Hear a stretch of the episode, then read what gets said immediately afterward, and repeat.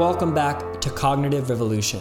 I'm Cody Kommers, and this is my show about the personal side of the intellectual journey.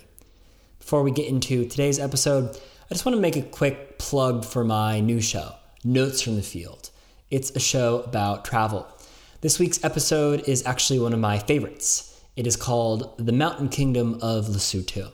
Uh, I won't actually say what I talk about in that because if you've ever listened to your friends or even worse, someone who you don't really know very well talk about their travel experiences, just sort of, hey, I did, I did, did this, went there, saw that. It's just about the most boring thing you could imagine hearing. Um, but uh, I promise the episode is not that. And uh, if you haven't listened to Notes from the Field yet, uh, I recommend listening to this one because if you like this one, uh, you'll probably like going back and listening to the rest as well.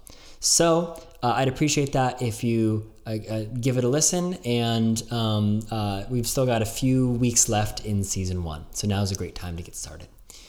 Anyway, my guest for today is Richard Shweder. And so I guess he came on my radar quite a while ago because um, if you've ever read any of the work of Jonathan Haidt, Turns out that Jonathan Haidt's twin obsessions in terms of intellectual figures are Emil Durkheim and Richard Shweder.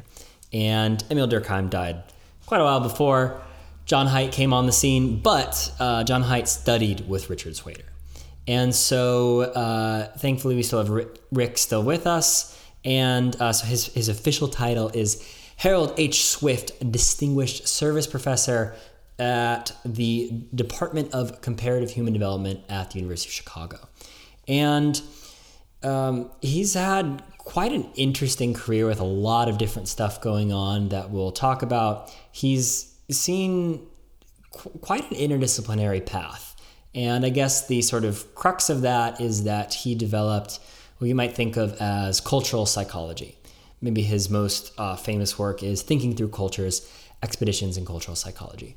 And cultural psychology is an interesting endeavor because basically a lot of the issues with psychology traditionally are that psychologists have focused on uh, sort of this very narrow band of humans, which is, you know, mainly white university educated uh, undergraduates, especially ones who are taking their psychology programs, and uh, using those as the as the sort of main participants in their study. And uh, Rick was trained as an anthropologist as well as a psychologist. And so he sort of was one of the first people to really take seriously the, the intersection there. And I think uh, his work speaks for itself. And there's been a lot of uh, cool, cool projects that he's done. I think uh, I, I also I didn't really know this until I was I was studying for this interview, but a lot of his recent work has been, and this is something we get into quite a bit in the conversation, been on sort of the nature of, of creating a pluralist society, you might be able to think of it as. Whereas we have this problem where we know that there's lots of different ways to create a legitimate value system. It's not like there's one, uh, only one and only one answer to, to, to right and wrong. But there are things that we know are better for people overall. And uh, there are some things that, that clearly should not be allowed to happen in society. And a lot of Rick's thinking recently has been about how do we sort of hold both of those in the same in the same breath and create a society that acknowledges both of those aspects of, of how we want to do things. So, at any rate, we get into uh, a lot of the different parts of his story, especially his time as a graduate student at the Department of Social Relations in Harvard, I've been sort of exploring a number of figures who've, who've gone through those in, in, in the last couple of weeks and a couple of weeks to come. And um, uh, it was really interesting to hear from Rick. So, at any rate, uh, I really enjoyed this, and I hope you will as well. This is Rick Shweder.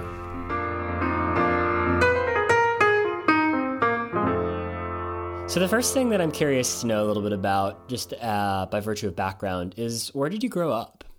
Um, I grew up first in the Bronx in New York City. Um, there's an area of the Bronx called Kingsbridge. I lived there till I was nine years old. um, having gone back there many decades later just to look at what it, see what it looked like, since I had memories of it and wondered whether my memories are accurate. It actually was a neighborhood which felt very much like other neighborhoods, academic neighborhoods I've lived in, including Hyde Park, but it was near a number of academic institutions um, like Bronx Science and Hunter College and uh, a number of high schools and elementary schools. I st- so at age nine, my parents moved to Long Island, to the North Shore of Long Island, Great Neck in particular. And from nine through high school, I was in Great Neck. Um, for the first nine grades, first eight grades, there was a unified school system. Then they divided up the school system into a Great Neck North and a Great Neck South. And I went from nine through 12 in Great Neck South. Um, but in any case, that's where I grew up. Um, it turns out, sort of like a law of small numbers, I suppose, that eight members of the University of Chicago faculty, including two provosts came out of that same community hmm. between about graduating between about I'd say 1955 through 1965. Um, some of them very distinguished legal scholars, some of them historians, some of them mathematicians. Um, one of the world's great Sanskrit experts, someone who's a sociologist, um, and four of them, this is where I suppose the law of small numbers comes in for some reason that I think is interesting to try and explain. Maybe it's just coincidence, but four of those eight actually do work in India or on India. Um, and uh, I do recall a ninth grade social studies curriculum, which was all about India, um, including the caste system and whether or not that had an influence on you know particular individuals who went on to study India. I don't know, but anyway, the Great Neck school system during those years uh, had a lot of people who went on to do scholarly work, and uh, them ended up at the University of Chicago, and I'm one of them. Um, so that's where I grew up. Then um, I went to the University of Pittsburgh. Um, if we're being biographical, uh, my real passion in high school was athletics. And um, I actually went to the University of Pittsburgh, having been contacted by their wrestling coach. And they had a very high power wrestling team and some with Olympic aspirations. But as soon as I got to Pittsburgh, um, I realized that it was not going to be possible to be an athlete and an intellectual uh, at the same time they're given the kind of involvement that athletes had um, with each other, and um, it was a separate subculture. And I was at that point interested in um, the life of the mind. I fortunately, during orientation period, volunteered to be in a dormitory where they were going to set aside a floor, uh, which was going to be a great books floor for the students who elected to be there. Um, and that was the creation of a very intellectual environment. So regularly we were involved in discussions, analyses, debates with each other about great texts. Um, that was that was an important influence at the time. And at Pittsburgh, at that point in their history, they were still a fully private university and had aspirations. This is just coincidental. I arrived at a time when they had aspirations to become a great university, and they had a good deal of money for professorships, distinguished professorships, and recruited some very distinguished anthropologists. Um, four former presidents of the American Anthropological Association end up coming to Pittsburgh in a short amount of time, and they recruited a number of younger faculty. Um, and I think I was fortunate in that regard. And um, Arthur Tuden, who was uh, one of the younger faculty, um, taught the first anthropology course, the introduction to anthropology course, and he was an inspiration. I think um, had he was a Marxist, he was an Africanist. Um, he had a very integrated view of how to think about uh, the social system. He was a very inspiring teacher. He also was someone who was happy to go out after evening lectures, you know, to get coffee or go to a restaurant or bar with a couple of students who were interested, and I was one of them.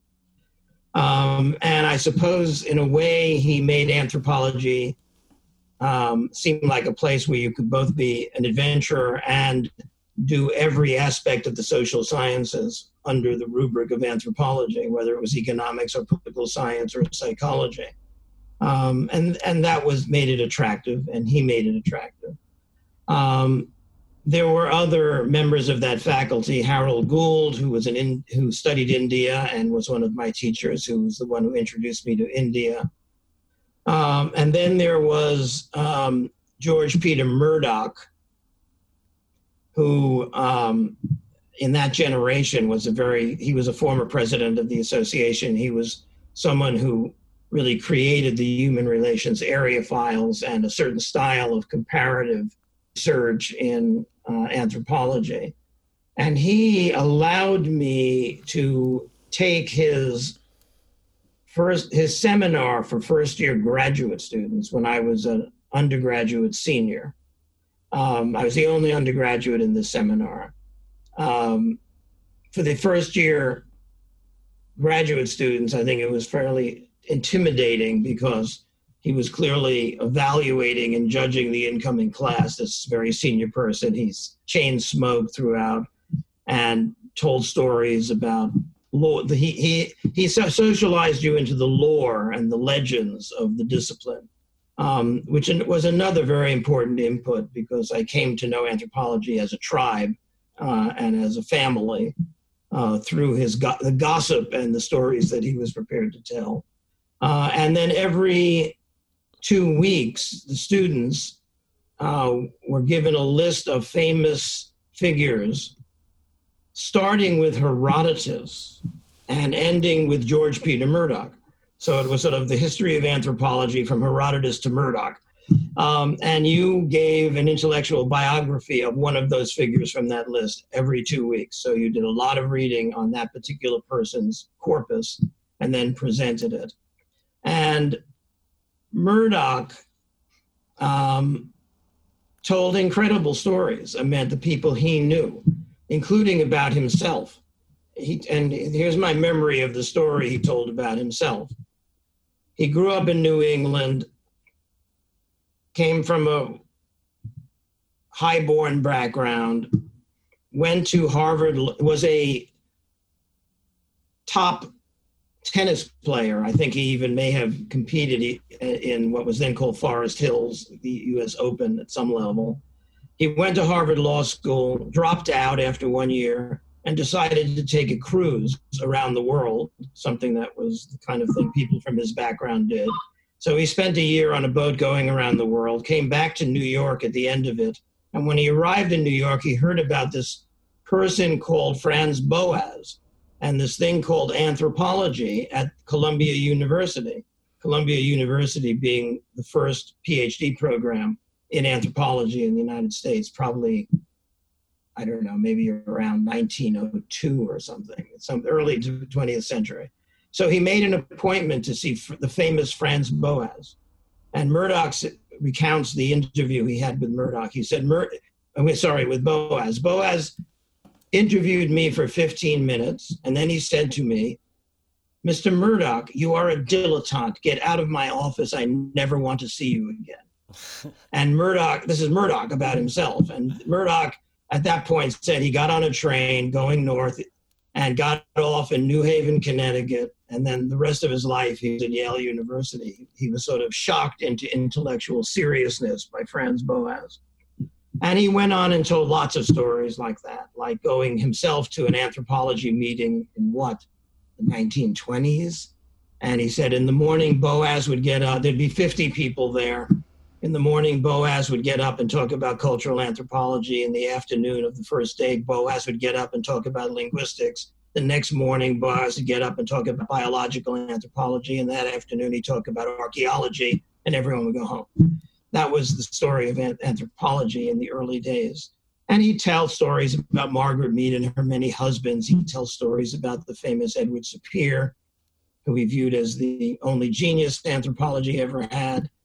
who went to be psychoanalyzed when he was at the University of Chicago and was devastated because the famous Franz Alexander of of the um, Chicago Psychoanalytic Institute refused to take him on as a patient or a client because, as he told Sapir, your resistance will be too brilliant for me to overcome. Um, and stories like that, and lots and lots of lore um, of anthropology, which helped socialize students and certainly brought me into a sense of anthropology and its history and um, and its tribal nature, I suppose. Um, in any case, that was Pittsburgh. Then I should say, by the way, that um, if you're thinking about influences, I'd go back earlier than just college. Um, you know, at Academy Award presentations, you sometimes see the recipient getting up and thanking their fifth grade piano teacher or something of the sort for their success. Well, I recall what I think of as the first serious thought I ever had, which came from a seventh grade science teacher whose name was Donald Barry. And in that seventh grade class, he had the students stand 10 feet from a wall and then he said, Go halfway there. And we walked to five feet. And he said, Go halfway there again. And he repeated it again and again. And at some point, it dawned on us that we kept, if we kept following this procedure of going halfway to the wall, we were never going to get there.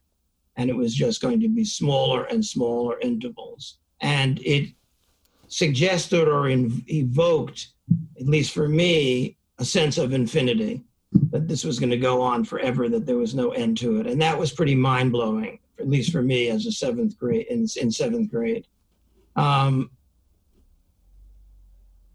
25 years later, at my 20th high school reunion, um, we had invited some of our teachers back, and Mr. Barry had become a high school teacher, audiovisual teacher, and he was one of a few teachers who were at was at the 20th reunion of high school. And I walked up to him and said, Mr. Barry, you won't know who I am. I'm Rick Shweder, but you gave me the first serious thought I ever had in life. And of course, he was blown away by hearing that from this person who at that point was a, you know, on the faculty at the University of Chicago. Um, and then we had a 50th year reunion 30 years after that, which I went to, the only two high school reunions I've ever gone to, the 20th and the 50th. And there were two teachers there at that point rather than 10 who were probably there at the 20th.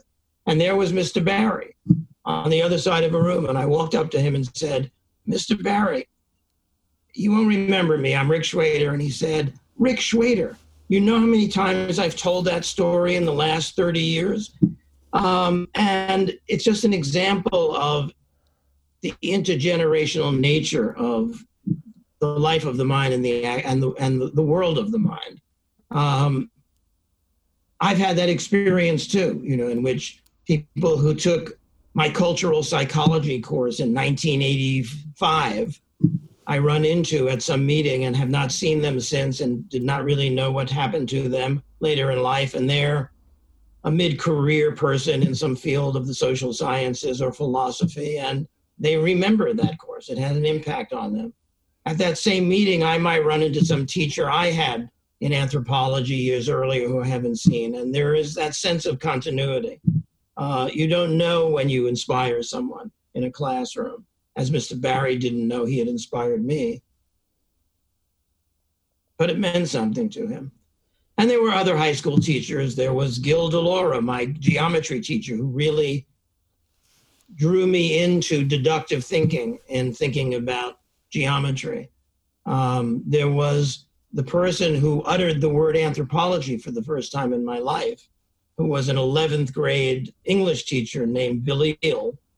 And Billy Beal, one day in class, he himself was working on a PhD when I was in high school. He seemed so old at that time, but of course, when I look back, he was probably 26 years old as a teacher.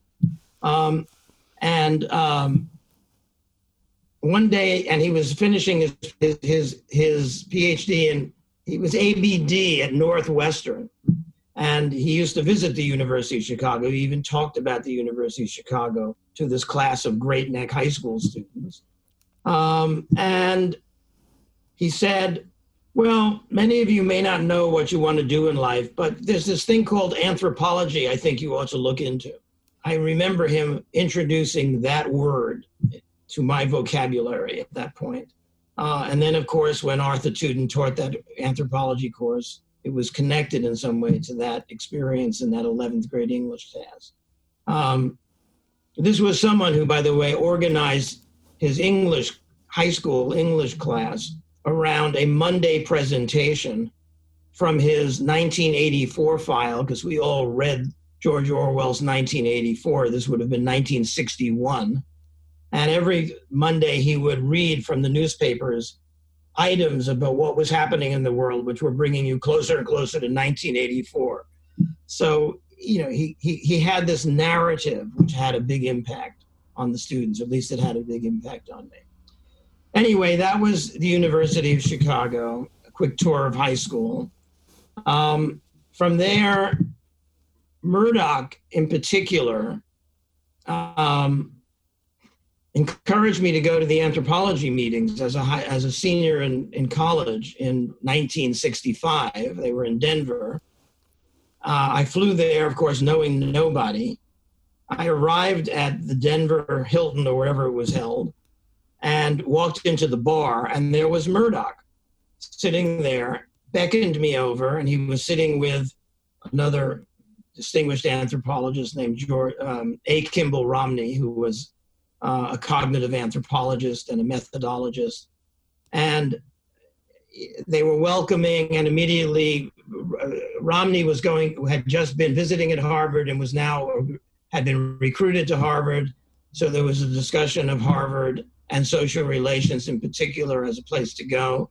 Murdock also uh, encouraged me to look into the University of Chicago and the University of Michigan anthropology departments. I applied to all three. Uh, I was admitted to all three. Um, as I recall, the famous Marshall Sahlins, who later came to the University of Chicago, was running the search at Michigan. I remember him calling me up to have a conversation about it.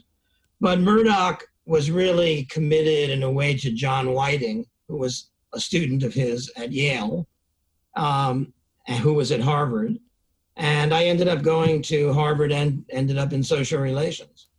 Um, Whiting became my advisor. At social relations in those days, um, for anyone listening to this, after World War II, uh, what Clifford Geertz described as refugees from other departments, um, decided to create an interdisciplinary department. And some of the leading figures in doing that were Talcott Parsons, the sociologist, um, Henry Murray, the psychologist, Sam, Sam Stouffer, I believe, the sociologist, um, Clyde Kluckhohn, the anthropologist, and a few others. And they created this interdisciplinary department called the Department of Social Relations, which had wings. So when you entered it, you either entered the anthropology wing or the sociology wing. Um, there was a developmental psychology component. There was a social psychology component. Um, there was a personality psychology group. And you had students then in all those disciplines who went through this department together. And so you made friendships and you took very interdisciplinary courses. Um, I mean, I remember taking a course that was taught by Talcott Parsons and Tom Cottle. That was one semester of it. Another was taught by who? Um, maybe David McClelland, the personality psychologist. Um, in any case, you were in an interdisciplinary atmosphere. Um, and you had peers who were quite remarkable. I think you probably learned more from your peers than you did from the courses you were taking. But within the anthropology wing, it was an era when there was a fair amount of government support for large research projects. So, at least when I arrived at Harvard, it was as though here was Evan Vogt with a project in Chiapas, Mexico. Here was Cora Dubois with a project in Orissa, India. Here was Douglas Oliver with a project um, where in the Solomon Islands, I suppose. Um, here was John Whiting with a project in Kenya.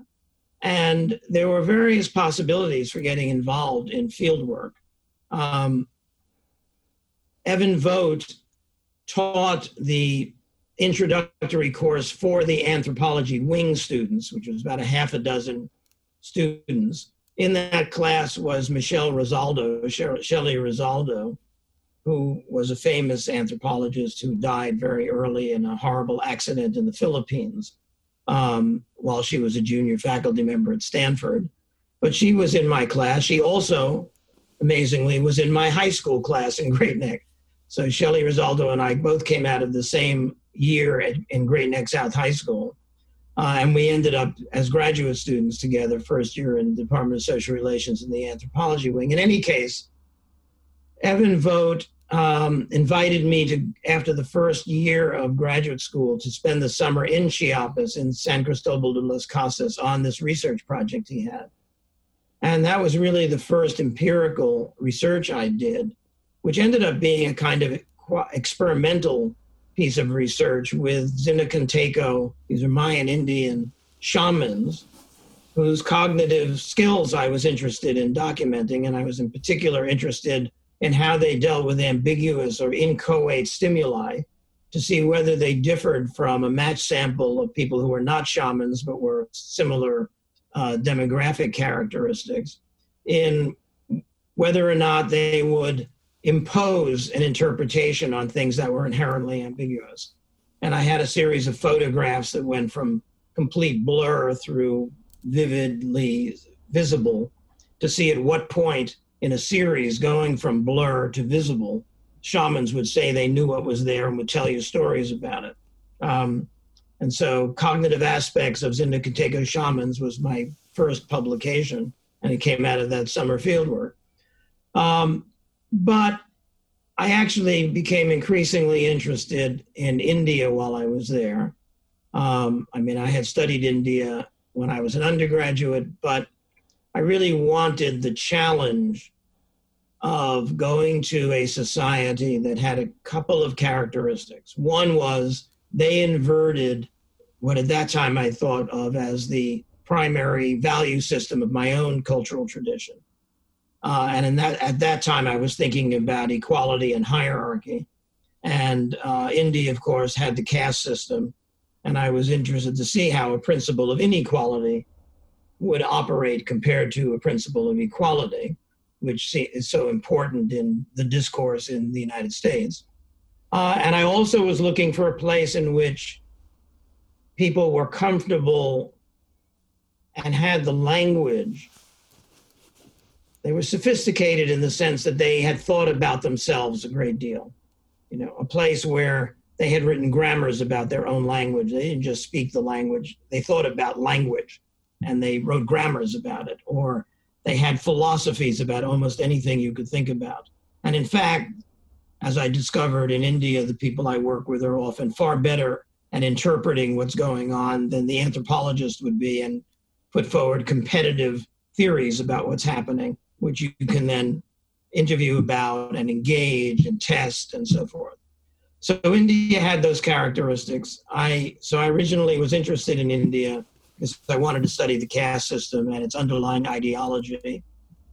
Um, and Cora Dubois had a project in the city of Bhubaneswar in which she was studying modernization because there was a medieval temple town that had existed in the middle of a jungle track. And then they decided to build the state capital right next door to it and cleared out the jungle track and built this modern capital.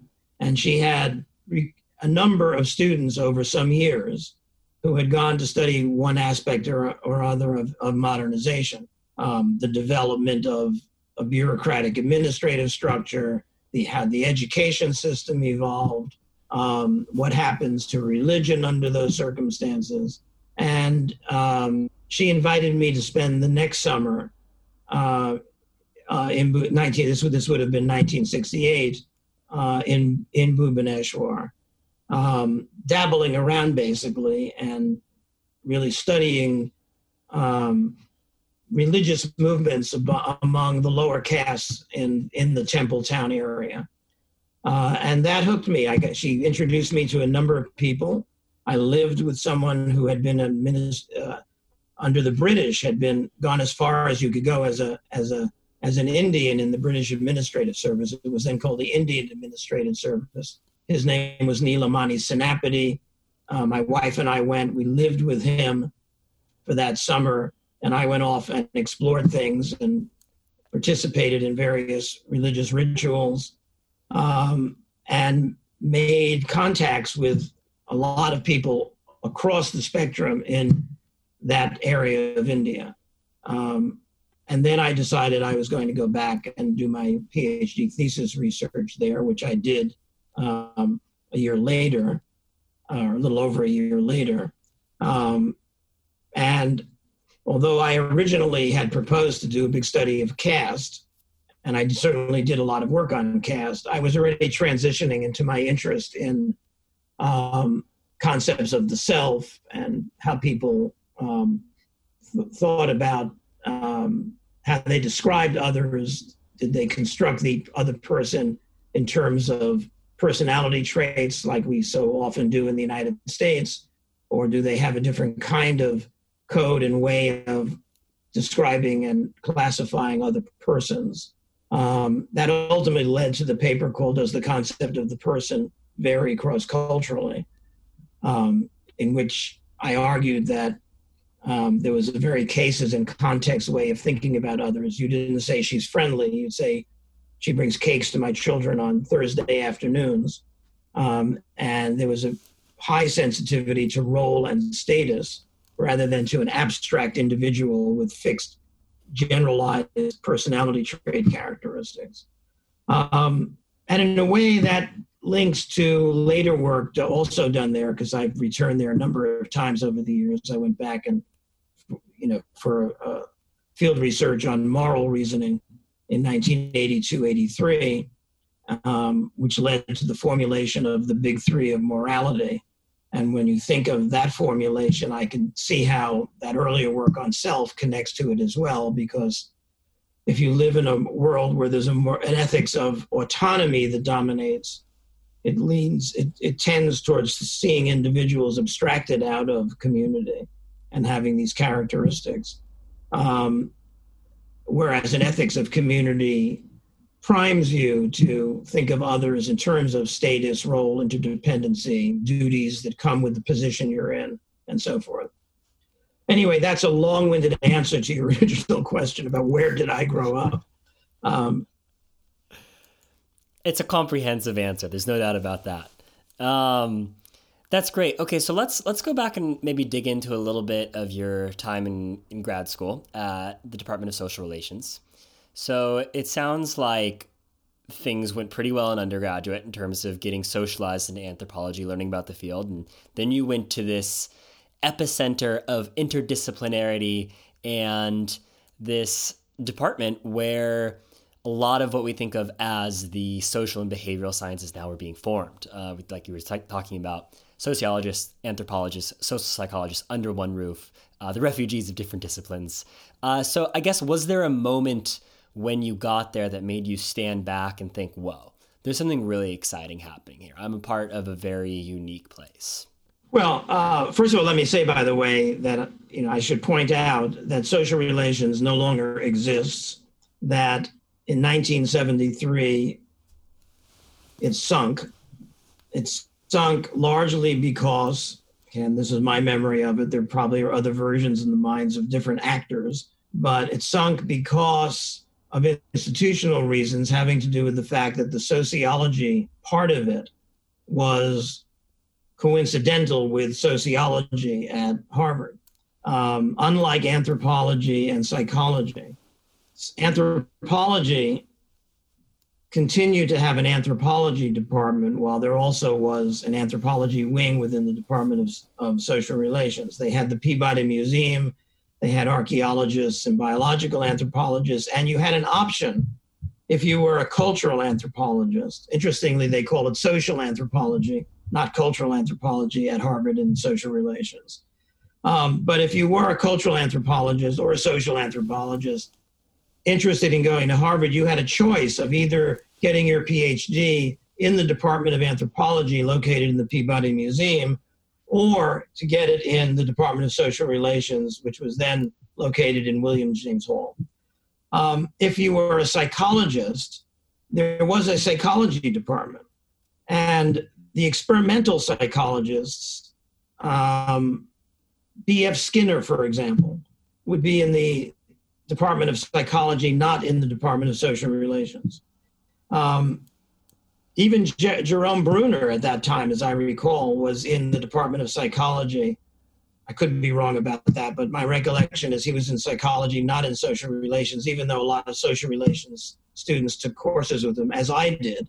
And he, of course, he was an influence for sure. Um, sociology, however, had no independent sociology department. If all sociology was in social relations. And I believe they were, some of them were not happy with that. They felt like there was a, they were being deprived of resources that the other two disciplines had. And a couple of influential sociologists, Alex Inkeles, as I remember being one of them, um, pushed for there to be a separation and to create a sociology department and pull out of um, social relations. And some of the psychologists or at least I, as I recall again, there was an external review committee which sort of said, well, you have psychologists all over the place. Some are in social relations, some are in the Department of Psychology. You'd be much better off being unified. And so there was a push to separate out. Um, and they, they succeeded at doing that. I still have a button somewhere that says Soc Rel lives because the students didn't like it. Um, and that was 1972. By 73, I left in 72. By the end of 73, it was all over. Um, so they didn't sustain it. And I would wager that if you looked in 10 years after the partitioning took place, every one of those programs was weaker than it had been when they were all together in um, social relations, although that's a speculation on my part. Um, you knew you were in a special place every time you went to lunch in those days because in William James Hall, there was a lunchroom on the second floor. And often students would go there for lunch. And you'd get online, as did this very distinguished interdisciplinary faculty. And you'd end up at some table almost randomly with some great figure in the social sciences. And lunch conversations, of course, would be around the work they were doing or they they questioning you about the work you were doing. So it had a really electric intellectual environment, which was partly structural. Namely, there was this lunchroom on the second floor, and the building was 15 floors high. And they actually had managed to partition the place almost by subfields. So you'd be living, you know, fourth floor was a lot of anthropologists and Harrison White, the sociologist. Um, you know, you had to go to the 15th floor to find David McClelland and some of the personality theorists. Uh, you had to go to the 11th floor to find the Center for Cognitive Studies, which was George Miller and Jerome Bruner. Um, by the way, as I utter that name of it, it was the Center for Cognitive Studies, not cognitive science. And um, I, don't, I don't think that, I think that is revealing because I do think people like Jerome Bruner were interested in people like Clifford Geertz or the humanistic side of studying the life of the mind. He was certainly interested in Gombrich and people who were in aesthetics and, philo- and Nelson Goodman and people who were in philosophy. So calling it the Center for Cognitive Studies rather than cognitive science may have communicated something about its breadth and interdisciplinarity. But in any case, um, I should also mention that I was interdisciplinary before I got there. Um, when I was at the University of Pittsburgh, I was doing a lot of work in psychology as well as in anthropology. And you know, my minor, when you declared a minor, was psychology. My mm. major was anthropology. Um, and I was impressed by my peers, enormously impressed by my peers.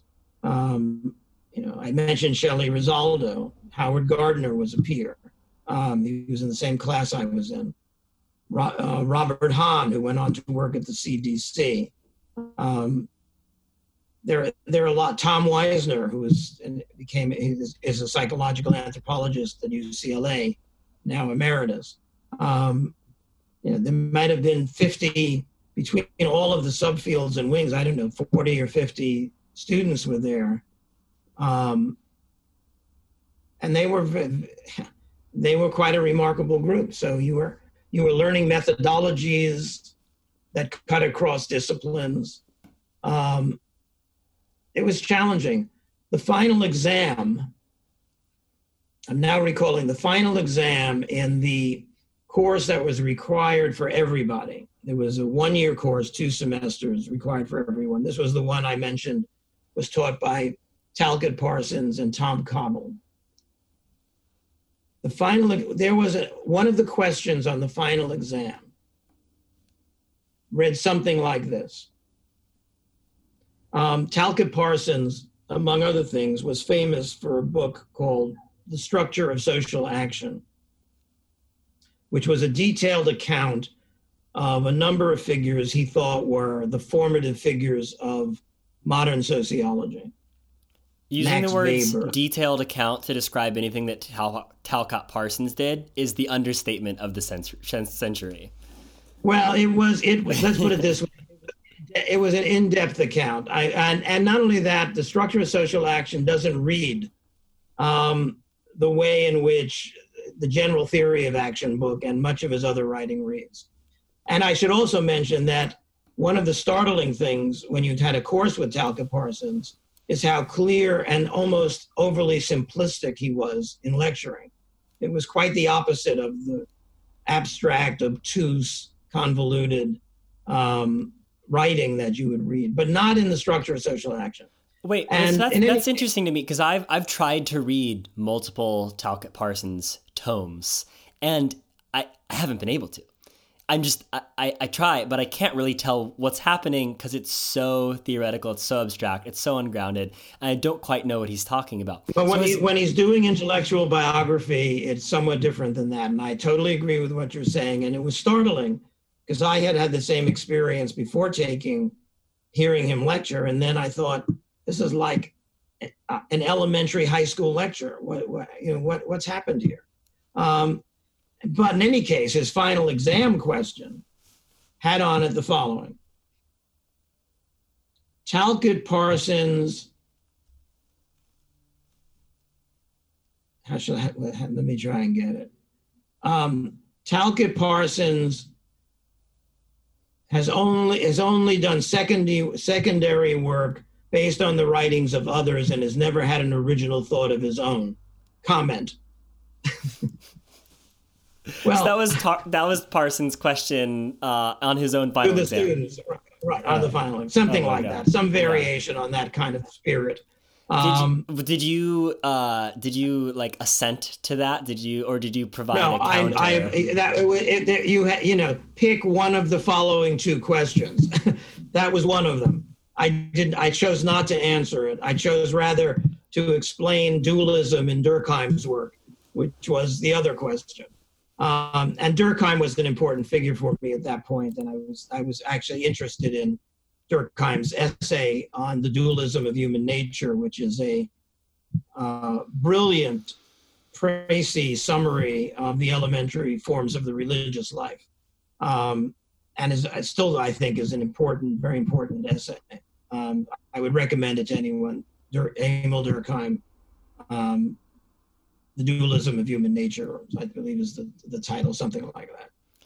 Um, and by the way, I'm pretty sure you were the one who turned Jonathan Haidt onto Durkheim, uh, which he talks about incessantly in pretty much all of his uh, works. Is sort of the godlike figure hovering over all of his, uh, you know, right. the work that he's done on morality and that sort right. of stuff. Well, so. I'm more of a critic of Durkheim's these days than I was back then, but um, and in fact, when I graduated from Harvard,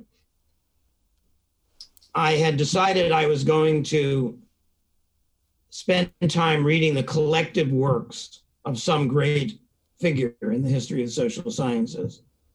Um, and I was torn at that time between doing it with Durkheim's corpus or doing it with what I ultimately decided to do the collective works of Sigmund Freud. Hmm. Um, and so in my apartment in Hyde Park, you will find the collected works of Sigmund Freud. Um, not that I haven't read a lot of Durkheim, but I know at that point I was moving more towards the psychological side of things, and I was interested in understanding Freud as best I could. Just for reference, approximately how large is the collected works of Sigmund Freud? Like how many pages are we talking? Twenty something volumes. Okay. Yeah. Each at I've not read them. Pages. I've not to this date. I have not read them all. I confess. yeah, it's a multiple lifetime uh, long project. Right. right. Um, um. So, um, you know, there was a lot happening at, you know, I mentioned the other two places I had applied to Chicago and Michigan. Um, interestingly, during that time, I was taking my introduction to anthropology with Arthur Tuden, who had a Marxist slant on many things. Um, the first book I really seriously read and studied in anthropology um, was Leslie White, The Science of Culture, who was at Michigan when he wrote at that time, or had been at Michigan, um, and was a kind of materialist, explaining vast aspects of society in terms of underlying energy and forms of production. And so that was, you know, an, one of the reasons actually for thinking about Michigan. And Chicago at that time was in its heyday in, cre- in, in developing symbolic anthropology and interpretive anthropology. I mean, they had an incredible faculty that they had recruited, including Clifford Geertz um, and many others. And I was aware that that was happening at Chicago. I certainly became very much aware of it when I was at Harvard. that was sort of an alternative, exciting thing happening in the in, in anthropology. Um, himself had come out of Harvard. Um, Did you? Uh, while I was in, I'm sorry, I was only going to say, while I was in graduate school, uh, Victor Turner, who was another very significant figure in that movement, um, was invited to Harvard, and they were seriously wanting to recruit him, and he ended up going to Chicago, not to Harvard. Um, so you know, there was a sense of a very unified thing happening in Chicago with regard to anthropology. Whether it was unified or not is another issue. I mean, when you look closely, of course, the remarkable figures who were there at Chicago differed from each other in all sorts of significant way. Um, but you know, Harvard felt more eclectic with regard to approaches in anthropology at the time. Um, David Maybury Lewis, who worked um, in South America was studying kinship and had his own approach. Cora Du Bois was very different from, um, uh, let's say, John Whiting. Um, well, maybe not, maybe less so from John Whiting, because she also was doing psychological anthropology. But um, I wouldn't say there was something like a school of thought that was uh, at Harvard. There was a kind of interest in field work, and there was an interest in. Um, there was more of a positivist uh, inclination, I would say, in the Harvard department. I mean, being interested in, um, let's take the Whiting School. I mean, John Whiting was, in my view, one of anthropology's great positivists, and he was very skeptical of um, the symbolic anthropology approach at that time, or privileging ideology over, um, let's say, the influence of an environment on social behavior. Um, and he also was committed to operationalizing, quote unquote, any research you were doing, t- saying how you would measure something, developing a specific hypothesis, testing it rigorously with evidence collected in a way he felt was both reliable and valid, And so I think you probably learned more about methodology when you were in the Harvard department than in most departments, including the Chicago department in those days. Anthropology departments rarely had methodology courses in, in, in that era. And um, participant observation was valued, but was underdeveloped as a methodology. Um, you know, you went off somewhere and you you immersed yourself, and you came back and told a story about it. Um, and sometimes they were very big stories, but they weren't necessarily accompanied by what psychologists would consider rigorous evidence collected systematically, you know, with samples, with reliability checks, and so forth. Um, not that psychologists are actually interested in samples either. Sociologists, however, are. And if you were in social relations, you you know you learned about the methodologies of the different fields. Um, no, I mean one of the reasons that criticisms of psychology grow up, in part, has to do with the lack of attention to samples.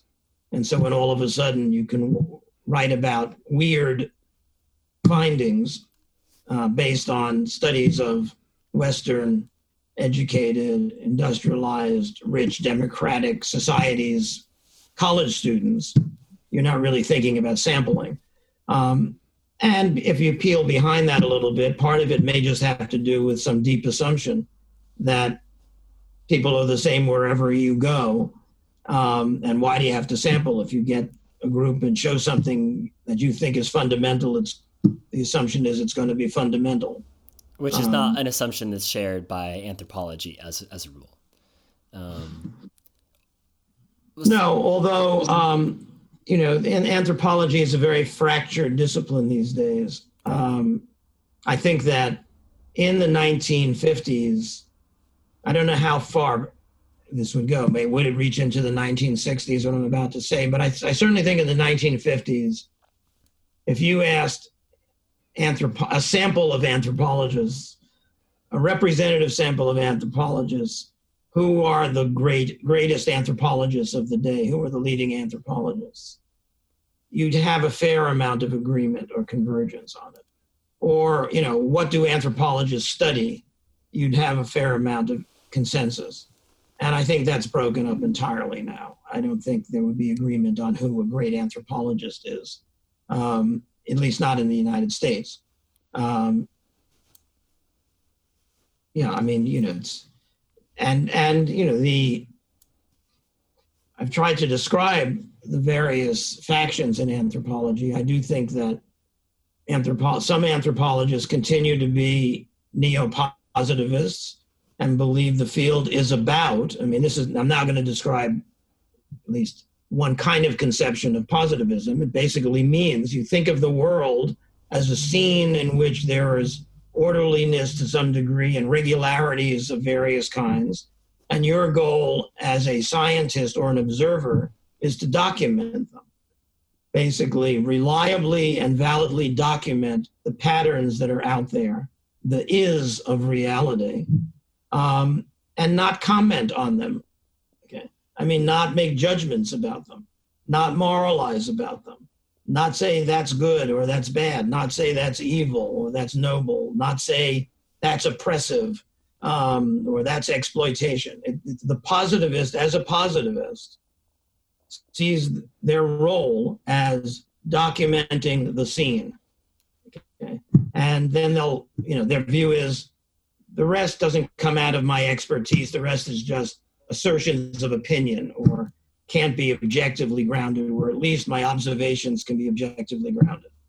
Um, and that stream certainly continues to exist in anthropology, although less so in cultural anthropology, where even the concept of culture has, of course, been abandoned by many anthropologists. Um, and then you have people who um, basically see anthropology as a moral discipline. Um, and their goal is as much to be social justice warriors as it is to document and purely document the scene. Um, you have traditions that came out of skeptical postmodernism, which are basically interested in deconstructing the concept of culture, um, or even the idea that you can typify a group, um, which might just be seen as questionable stereotyping, um, rather than as creating a Weberian ideal type. Um, and there are various ways in which that process of deconstruction has gone forward. Um, you also have a tradition uh, which I associate and have called um, romantic pluralism. Um, romantic in the sense that it's connected in some ways to the romantic rebellion against the Enlightenment. Uh, Johann Herder, the German philosopher, might be one iconic figure who really did believe that there were groups that had traditions that they were attached to, languages they spoke, ways of life, which in which they felt at home, and um, the goal was to um, characterize and represent those traditions such that someone from a different tradition could come to understand how a reasonable and morally sensitive person might actually feel attached to that way of life or feel that way of life was meaningful and justified. And I do, there still are anthropologists who do that, and I think proceed in their anthropology um, with that, with translation of that type as, as one of their central goals. Anyway, um, yeah, I, I definitely. Harvard, yeah, go ahead. No, I say, I mean, Harvard was exciting, but one was not unaware of other places where exciting things were going on. Um, and as I said, um, the excitement, you know, ultimately came from both your peers and from being in a shop. When I say shop, I mean, you know, working closely with some member of the faculty and the people who surrounded them, other students, other colleagues, so, for example, John Whiting and Jerry Kagan, Jerome Kagan, the developmental psychologist, were very close to each other and often um, came together for colloquia or for discussions with students. Um, and there were lots of occasions like that. I mean, I can remember Dick Herrnstein, Richard Herrnstein, of the, you know, who ultimately became famous or infamous for his book on, on, on the bell curve and his um, interpretation of IQ testing and what it meant, both for social class and for ethnic groups, debating Jerome Kagan, you know, and the room was packed, you know, and there, there was there still were conversations like that, even on hot topic um, or hot button topics like that that went on. Um, that, of course, you know, you know, the downside of it you know, as I say that, I, am trying to think about how many occasions where there were the faculty actually argued with each other. And at Harvard, at that time, um, and I had the experience of organizing a colloquia one year. For the most part, um, you had outside visitors or you had students who were giving presentations. And um, while the faculty met in their own shops with their students, there was less more pub, there was less public exposure of the positions of of the um, faculty to each other. I actually remember that year I was organizing things, getting together three members of the faculty who I wanted to debate with each other over their concept and approach to the study of kinship. Um, and the three of them were Harrison White, the sociologist, David Maybury Lewis, and if I remember correctly, A. Kimball Romney. They all studied kinship. Um, Harrison White did it through network theory. Um, A. Kimball Romney through componential analysis. Um, a, um, David Maybury Lewis was more in a British social anthropology tradition of kinship studies. I had taken courses or knew about the work of all three of them. I knew they disagreed about a number of things. I brought them together. They agreed to do it. And then they totally avoided encountering each other or debating each other. They just sort of discussed what they did. And that's at Harvard, you know, the downside of Harvard was everyone believes they're great if they're on the faculty. It's like a fiefdom system. And they work very nicely within their fiefdoms, but there's much less exposure to criticism from others.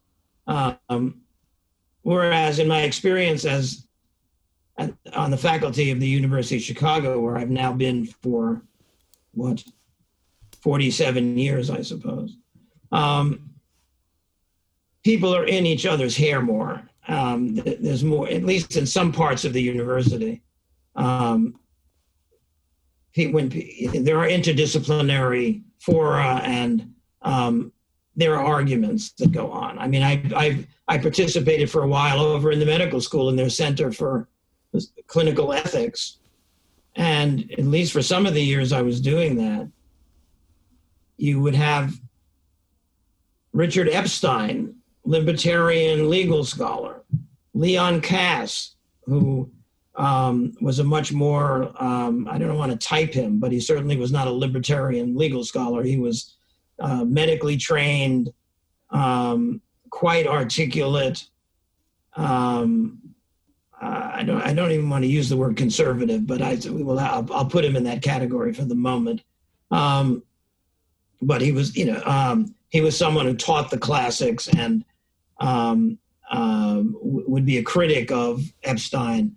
Uh, I was there.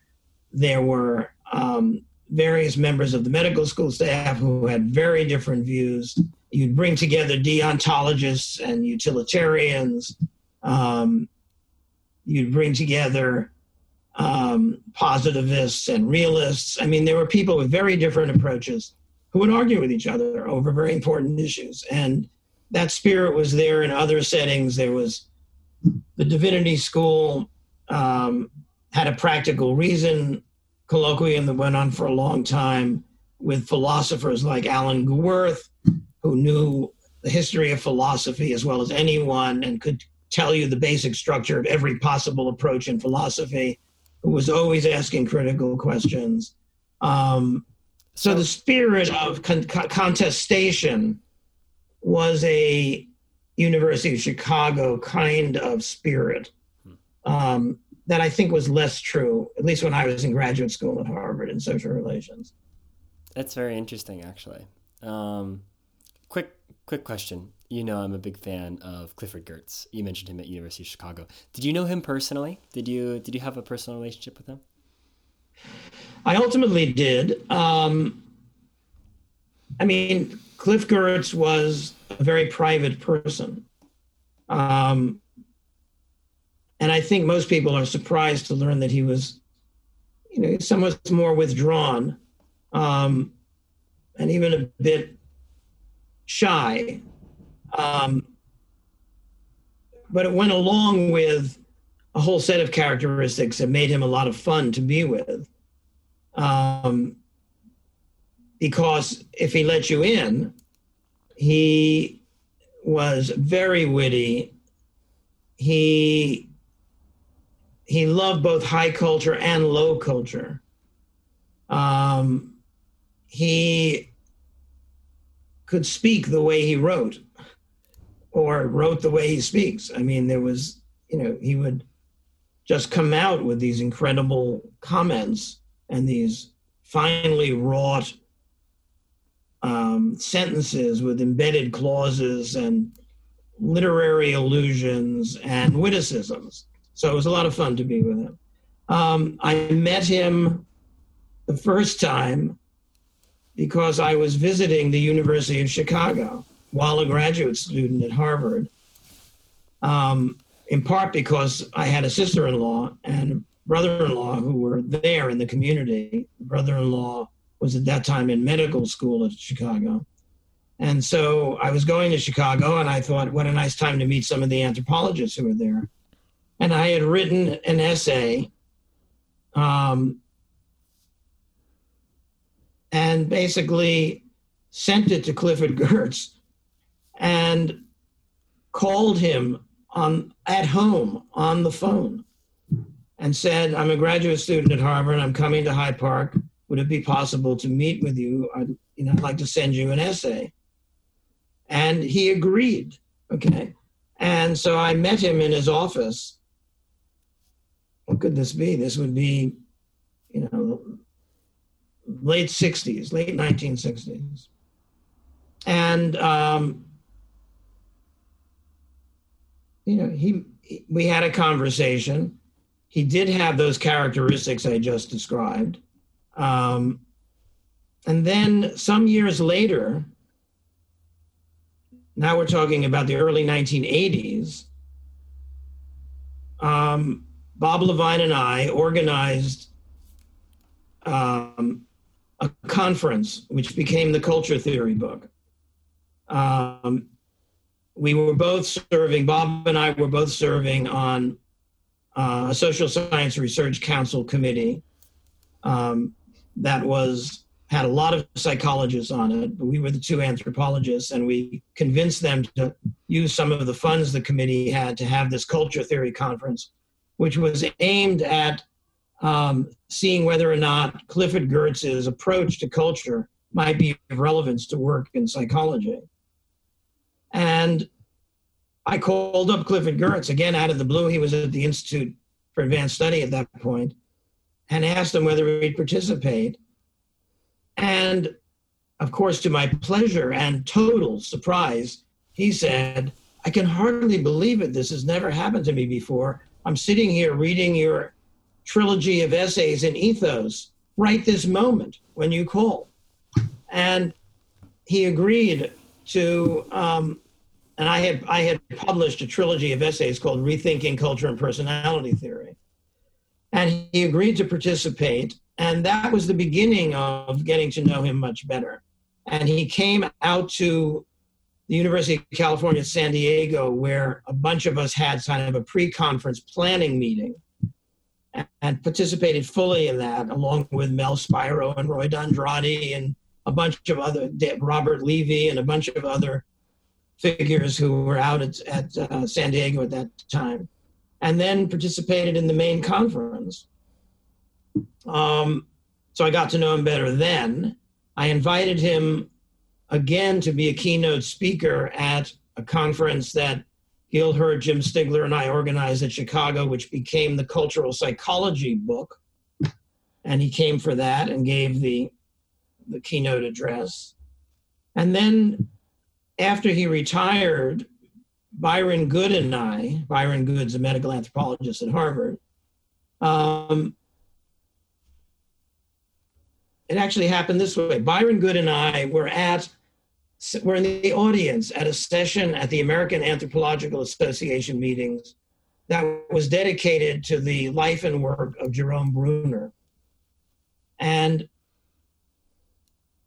I think both Byron and I had the same thought, which was here we are at the Anthro meetings, and Jerome Bruner is being honored.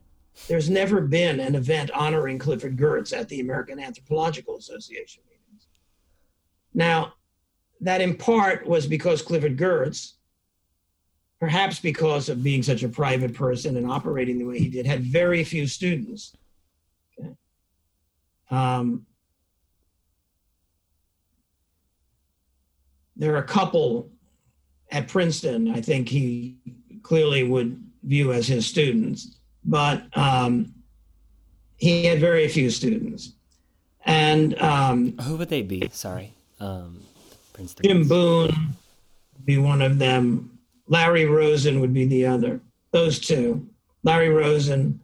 Um, yeah, those two. Larry Rosen and Jim Boon. He, he, I think he would clearly view as, and and um, uh, as his students, and have very positive feelings about both of them.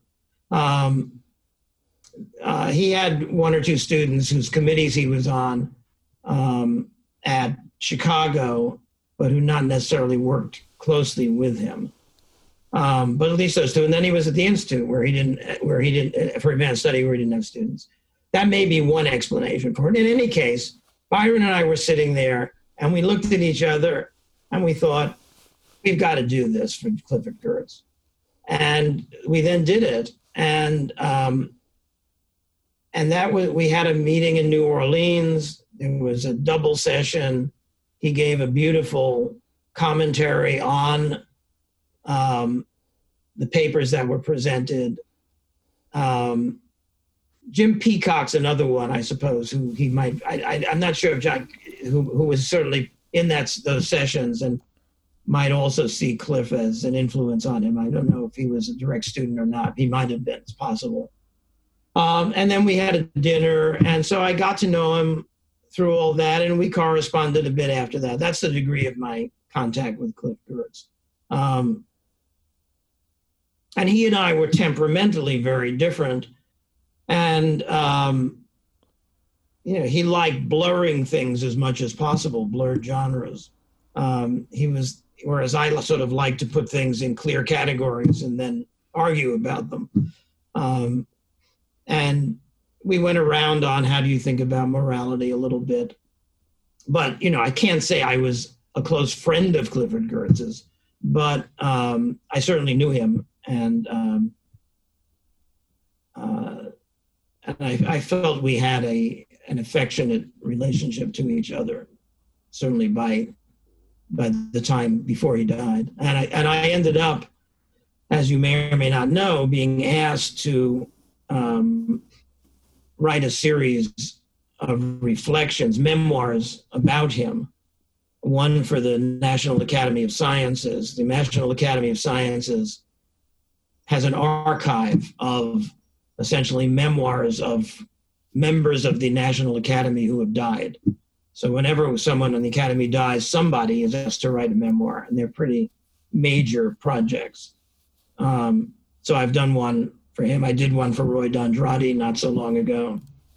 Um, the journal Common Knowledge had asked me to write something, which I also did, the American Philosophical Society. So I had written on in three different um, journals, um, accounts of his life. Um, and in part, um, they ended up being defenses of him uh, in the face of pretty hostile criticism that came from some corners uh, of his approach and his influence on anthropology and the social sciences. Um, Lionel Tiger wrote a memoir in the Wall Street Journal um, which was highly critical of Clifford Geertz and what he viewed as the damage done to the discipline by Clifford Geertz being the person who ended up helping form the social science school at, at the Institute for Advanced Study. Um, so the, you know the discipline was quite torn about it, and um, I tried to explain why he was such an important figure in those memoirs that I did. So I have a question going back to your sort of canon of work as cultural psychology. And so you were trained as an anthropologist. Um, uh, you went on to become, you know, this sort of founding figure of, of this field. So when did it become clear to you that the anthropologist and the psychologist were both sufficiently misguided uh, that someone needed to come along and create a sort of separate enterprise to address the important issues that you were interested in. What what did that look like? Yeah, I don't think I ever thought of it quite that way. You know, that a judgment that two fields are misguided. Sure. Um, I mean, yes, I've I've written criticisms of both fields um, and some of the directions they've gone in. Um, you know, I've also written a piece um, trying to explain why anthropologists stopped or you know don't show up at cognitive science society meetings um, which was written um, because Doug Medin and others were co-authoring a piece addressing that question and it got me to think about it. And the general position I took was that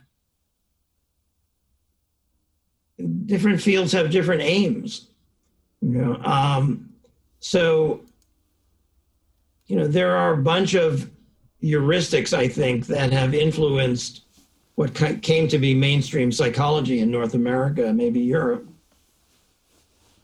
which privileged the study of universals and basically viewed uh, things that varied or were diverse in the world as mere content.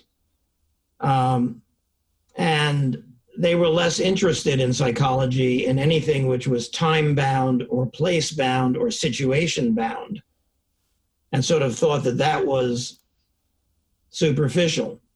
Whereas the really important stuff that was deep and fundamental um, were things that didn't vary across human beings.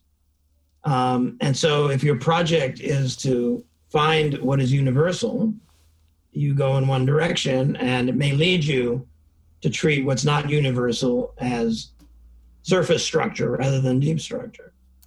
Um, I, you know, if uh, cultural psychology, as I view it, although it's often misunderstood this way, is not about denying universals in criticizing someone for being interested in finding universals.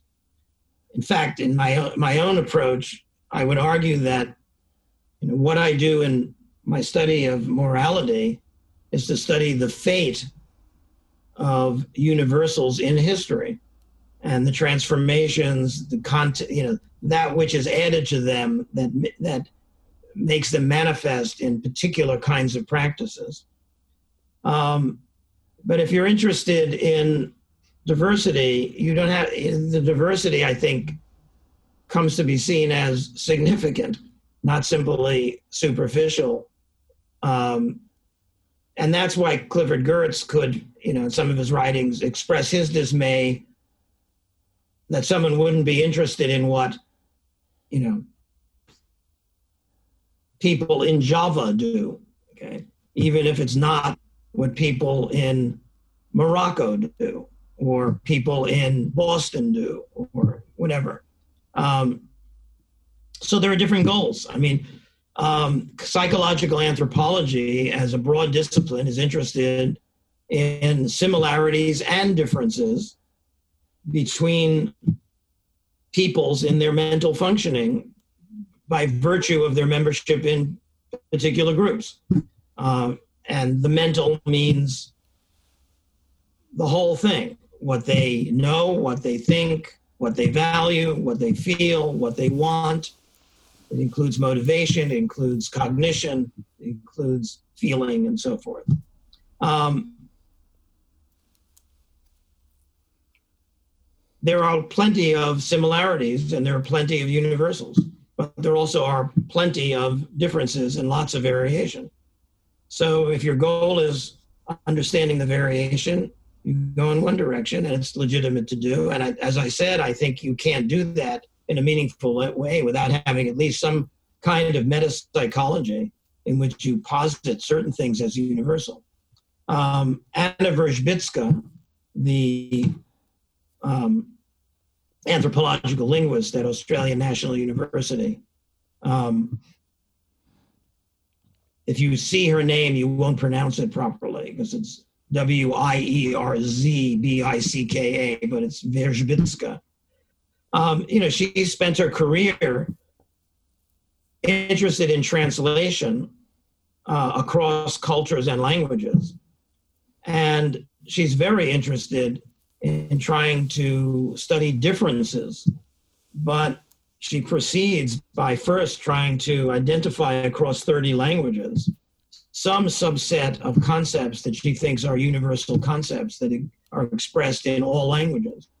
I was simply I was simply arguing that Wierzbicka is very you know has spent time trying to argue that certain things you might think are universal, like the concept of an emotion, um, are not, uh, and she does that by trying to look at um, the language of other peoples and analyze it in terms of, nevertheless, she has to analyze it in terms of a set of things she does think are universal.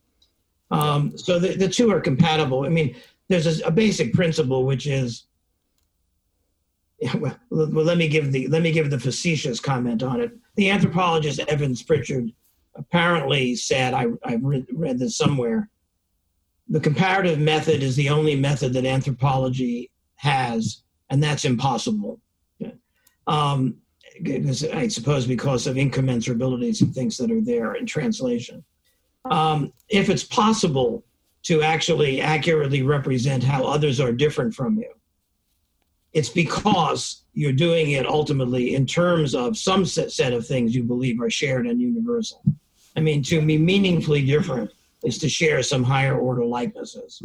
Um, and, you know, that's sort of a basic principle of Aristotelian definition that there's always the superordinate and there's always the thing you can point to, the ostensive part of the definition. Um, of course, it's contested, and people who are skeptical postmodernists contest that, but um, they have to contest it in some language that is also comprehensible and requires there be some shared universals to make the discussion of difference go forward, or at least that's the kind of argument and the way it would unfold if we actually had it. Um, so I, I think that ultimately, you know, I wrote something comparing Roger Shepard and Clifford Geertz. And um, my conclusion was divided they stand. I mean, their aims were very different and they proceeded in very different ways. Roger Shepard, a very sophisticated cognitive psychologist, was interested in getting at what he viewed as the core fundamental underlying law of classificatory behavior. I mean, if you're shown one stimulus, what will it generalize to? And he believed there was an underlying mathematical structure to it. And he realized that the, he argued the only way he could really study it was by having people react to totally novel stimulus, stimuli on a single occasion because he was aware that there could be no such universal principle once you actually looked at actual classifications that people have built up. Once you studied the actual properties of the things they were classifying, once you looked at how the human imagination refigures things. I mean, if someone has the category Christmas colors and they put together blue and green in the same category as Christmas colors, they are violating any underlying principle of the type that Shepard was looking for. So, you know, he he granted all that. Anything that was situational or involved long-term memory or human imagination was variations were all you would find there between peoples, but he was looking for the universal. So he had to set them aside, set them aside. That's not what I'm studying. I'm only going to study responses to a single stimuli that's totally novel to the person and that they're going to react to once. Okay. Um, so he was totally aware that, you know, people are going to differ in cl- actual classifications all over the place and in, in, across different domains, but he wanted some underlying mathematical truth of classification that any species would bring to classification. Um, and that's became that kind of work became high prestige in the way psychology got institutionalized. Um, and I think if you go to probably most PhD programs um, in North America and Europe, um, going out and studying the specific mentality of a particular people is probably not valued as much as getting at some underlying thing seen as structure or process, universal process, rather than quote unquote mere content. Um, language also is not taken as seriously in mainstream psychology departments as it would be in other kinds of places where they're interested in variations because there's some kind of notion that there's a lot reflected in language and that language certainly has we argue it has some kind of influence on aspects of thought um, and mentality in general.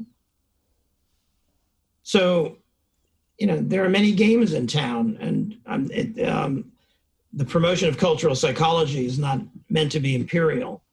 Um, it's it's meant to be interested in um, the intensive study of the ways in which um, time dependent, place dependent, situation dependent beliefs and desires manifest themselves in the routine, taken for granted things that people do and say in a particular group.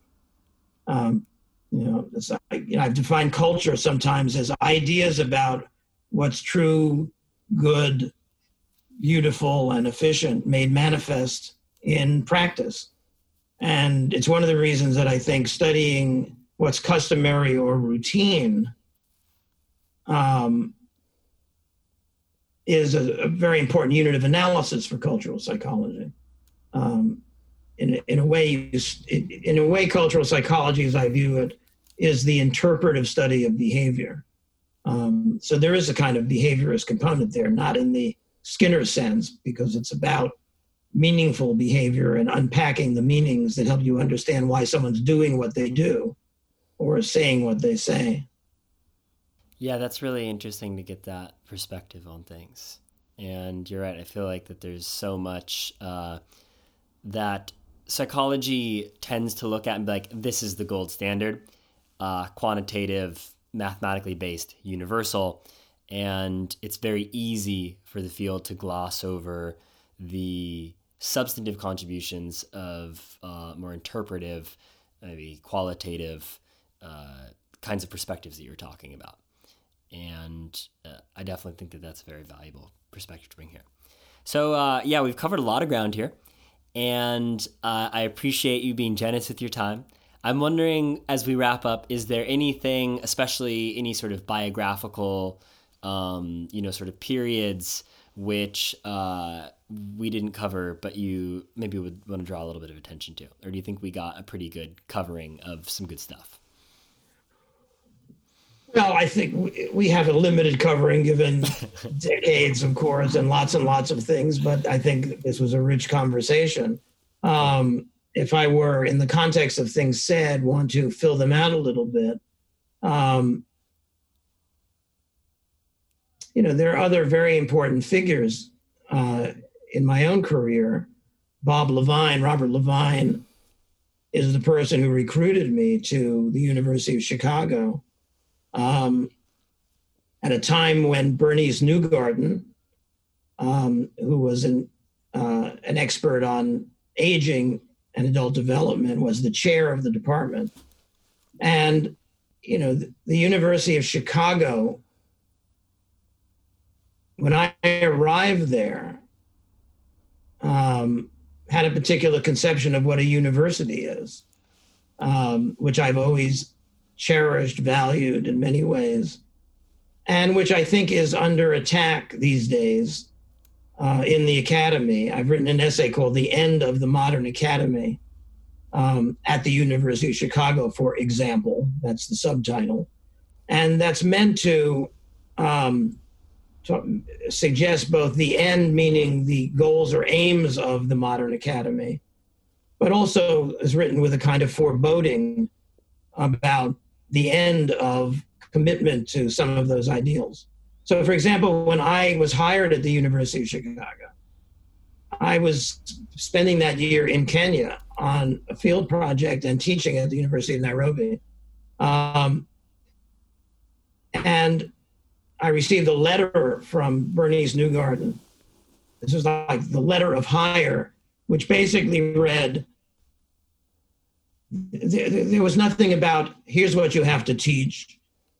It was entirely our only expectation is that you will involve students in your research and have a productive time here. That was that was the standard. Okay, there was an enormous amount of faculty freedom. Um, you were you um, that of course has slowly changed over time. Edward Levi um, was the president when I arrived. I remember him welcoming new faculty. I ended up, as a junior faculty, just hired person, going to a meeting of new faculty, which amazingly included Stanley Tambiah and Marshall Sahlins, senior faculty in anthropology, who had just been hired too at the University of Chicago. And Levi, you know, explained the mission of the university in ways that would be unrecognizable today. Um, I mean, I don't, and he's written about it too. I don't think any president today could get could write or say, as Levi did write and say, that the mission of the university is intellectual, not moral, that um, uh, learning how to engage in critical reason and systematically contribute to the development of knowledge is your central goal. That the university is not here to produce technicians for industry or uh, for the professions. It's not here to be popular with the local community or with the broader public, and on and on and on. I mean, he characterized what many, of course, would probably disparage as an ivory tower. Um, but nevertheless, that ideal um, was very exciting in that era and continues to be for at least some people who cherish the life of the mind um, and are concerned about how many people have to bite their tongue these days to express their views um, rather than as the university one of the university of chicago's core documents on academic freedom states it's part of the mission of the university to say and do things that might upset you that is to question things to question assumptions to look at all sides of stories it's not its goal to be popular um, so that general environment at Chicago was influential. I've always been thankful to Bob LeVine for actually recruiting me there in the first place. Um, and what else? I mean, you know, there there are other directions we could go in, but I think they would take us um, far afield. The um, you know, there are a number of things I'm working on right now. Um, I suppose the broadest question is something like Is it possible to be a robust cultural pluralist? And I view myself as a robust cultural pluralist. I think Clifford Geertz was such a person too, and there are many others. Is it possible to be a robust cultural pluralist and a dedicated political liberal at the same time, or not. Or I suppose the variation on it is what varieties of liberalism are actually compatible with robust cultural pluralism. Uh, so the the tension there is that you have pluralism being the recognition that there's multiple ways of constructing legitimate value systems, and right. then liberalism uh, with the idea being that well, you might have a value system that is uh, you know, condones harm, or uh, your value system could, uh, you know, maybe not be as good as it could be for promoting overall well-being or something of those things. And so how do you manage wanting to accept um, value systems for what they are, but also encouraging them to be uh, better in important ways, right? That's is that a summary of the the basic tension there? Um, more or less, but the less is I would not. Um,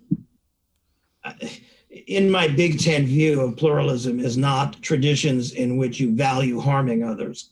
Um, in fact, I think it depends on how you are going to interpret, of course, what they're doing. Um, but I would I would guess that the kinds of ordeals that children are put through in some societies, um, which are not designed to harm them, but actually designed to help them in their development through tests of courage and through various trials and tribulations which they are prepared, or you're trying to prepare them to uh, endure, I wouldn't put in the category of harm. But I think that um, there are probably liberal thoughts that expand the notion of child abuse, in which the kinds of things that are done in many cultural traditions would be seen as child abuse.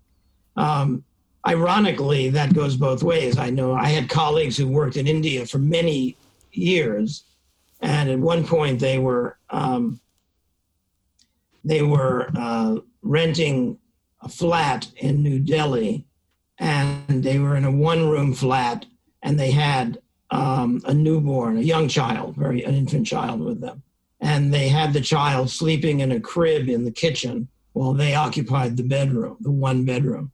And their landlord, their Indian landlord, when he found out about this, viewed this as child neglect and child abuse. He was shocked over this.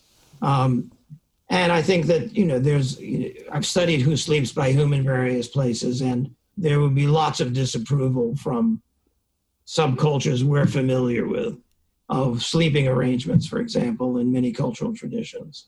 Um, there's a moral basis to them when you get into them with any depth, and I've written about that as well. But in, but in any case, even the idea that um, you would draw distinctions between people on the basis of kinship or on the basis of um, ethnicity or on the basis of nationality, um, all these would be seen as illiberal, I think, in many ver- some versions of liberalism and would be seen as problematic. They'd be viewed as vicious discrimination um, rather than a liberal notion of um, free affiliation between anyone uh, who, who uh, is willing to have it. Um, so there, there, are many features um, where, where very thick, durable ties of um, in group end up dominating that would be problematic, I think. I mean, let's put it this way two or three thousand years of investigation of social life, I think, have revealed that in group, out group distinctions are quite widespread and pervasive. And so are up down hierarchical distinctions. And um, if you privilege equality and free affiliation, regardless of in group, out group membership. You have a picture of one kind of world. And there are certain ver- versions of liberalism with which that's the ideal. Okay? Um, e- even having patriotic commitment to an in group like a nation is seen as problematic, and the push would be towards international, global citizenship um, rather than um, upholding boundaries. And the role of boundaries and um, um, you know it's, it's like robert frost's poem on the mending wall. You know good fences make good neighbors.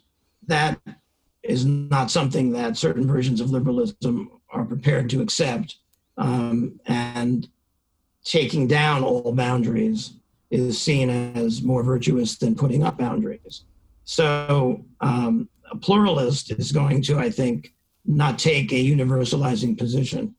It's not going to believe that there's one way of life, which is the single, highly developed form that should be what un- the universal civilization should look like. It's going to try and um, make space for morally grounded alternatives. So I suppose the central principle that I'm trying to get at here is the, the principle that the illiberalism of a practice is not a measure of its immorality. There are the, the moral domain is rich enough and plural enough, has lots of different goods in it, has lots of different principles in it. I mean, if you try to articulate the rules of moral reason, of which I think there are a number of rules of moral reason. I would call them universals of moral reason, but there are lots of them, and they're often in conflict with each other. And there's always the hazard of taking your own cultural tradition and those rules that it has privileged or those goods that it's privileged and thinking those must be universal, overlooking the fact that other traditions have privileged different subsets of those rules of moral reason or those potential goods, okay? Um, producing somewhat different ways of life. And part of the challenge is to overcome, let's call it the ethnocentrism involved in reacting to someone else's world or way of life as though the things happening there were happening in your world or way of life without going through the process of stepping into their world, looking at the so called native point of view, seeing whether you can discover within a practice that you thought was outrageous or oppressive or harmful, seeing whether you can see within that practice goods that you recognize as goods that you hadn't recognized earlier upon first blush, or whether or not you can connect that practice to some part of the rules of moral reason. And I think that's often possible. I'm not saying it's always possible, nor am I saying whatever is is okay. I'm just saying more than one thing is okay. And that includes political organization, kinship organization, the way you raise children, the relationship between the genders, um, what a normal body looks like, uh, and on and on and on. And that's sort of the challenge for a cultural pluralist to see whether you can take a practice that an outsider reacts to with the probrium and see whether by the end of the day you can plausibly and with evidence establish its connection to something that you could imagine someone approving of if they understood it properly and had committed themselves to those values rather than these values, all of which are indeed values. So, back to the principle that the illiberalism of a practice is not a measure of its immorality. Maybe I'll stop with that. Well, that's such a deep and fascinating topic, and I really do hope you will let us all know when you solve the problem. And uh, once once once the last word is in on that, that'll the world will be a much better place. Um, so I think that's that's such an incredible topic to be working on right now, and, and I look forward to, to seeing how it continues to develop. Because I have read some of those papers that you sent me, very fascinating. Also, very fascinating the connection, uh, like you mentioned, uh, the shepherd versus uh, Geertz uh, comparison. Very cool. So anyway, uh, Rick, thank you so much for doing this. This was this was a ton of fun for me, and Cody, so much interesting I, stuff. I I enjoyed discovering your series here, and um, I enjoyed this discussion. And good luck in your graduate work. Thank you so much. Uh, I and I look forward to. Uh, uh, I need to dive back into some of your uh, some of the texts uh, that you uh, were responsible for that you mentioned throughout this. Uh, so that's gonna that's gonna be at the top of my reading list because there's there's some stuff that I need to I need to revisit. So I'm looking forward to doing that, and uh, maybe you'll see that show up in my work in a couple years henceforth. So thanks. onward and onward and upward. see ya. Bye bye. That was my conversation with Richard Shweder. I hope you enjoyed it. And if you did, I'd appreciate if you subscribe to Cognitive Revolution on whichever platform you may be listening through. And if you want to connect with me further, probably the best way to do that is through my email newsletter. I send it out on Fridays. It's called Dear Luke, and it basically is a personal, intimate letter uh, from me to uh, this colleague named Luke. And it's the most sort of personal writing that I do. I really enjoy it. And if you want to keep up to date with me and my work, then I'd really appreciate it if you subscribe. You can do that on my website, codykommers.com slash newsletter.